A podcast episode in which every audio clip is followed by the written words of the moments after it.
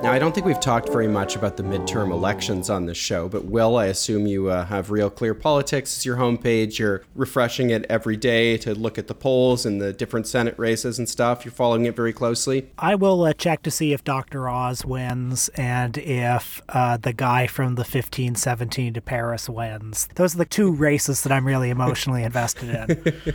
so, I mean, I think in brief, if you know people have been uh, if people have been following this, uh, I would say the conventional wisdom on the midterms has changed maybe maybe twice. I think in the summer there was a belief that the Democrats might actually win, or at the very least not um, do as badly as is very typical of you know a governing party uh, to do at this uh, at this stage of things. You know, halfway through a, a presidential term, uh, largely because of Roe versus Wade. I think because of a sense of well, a, a, fa- a well-founded sense of dangerous uh, Republican overreach that sort of overturned what had been the conventional wisdom before that you know the democrats were going to have a more standard midterm you know not very good and now i think things have shifted again and uh, i mean my strong sense as somebody who's kind of, uh, you know, Jacobin's kind of had me diving into the midterms a little bit more than I had been. And my strong sense is that they're not going to go very well uh, for the Democrats at all. That, you know, they're probably going to lose the House and that they may lose the Senate as well. China is going to eat our lunch?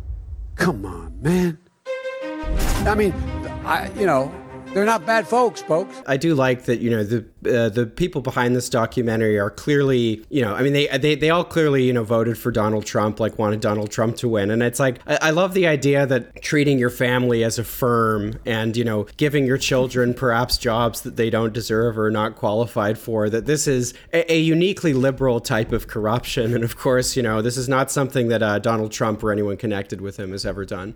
This is ultimately the critique of a documentary like this, a conspiracy theory like this, or, you know, the recent Robert Davi film, My Son Hunter, which basically reiterates the same argument as this one you know, I find the conspiracy theory not difficult to believe. I mean, yeah, he, he goes to China with his father on presidential business, comes back 10 days later with a billion dollar deal. I mean, it's pretty easy to put one and one together, but it's not like this is a strictly Democratic Party phenomenon. The whole system is rotten.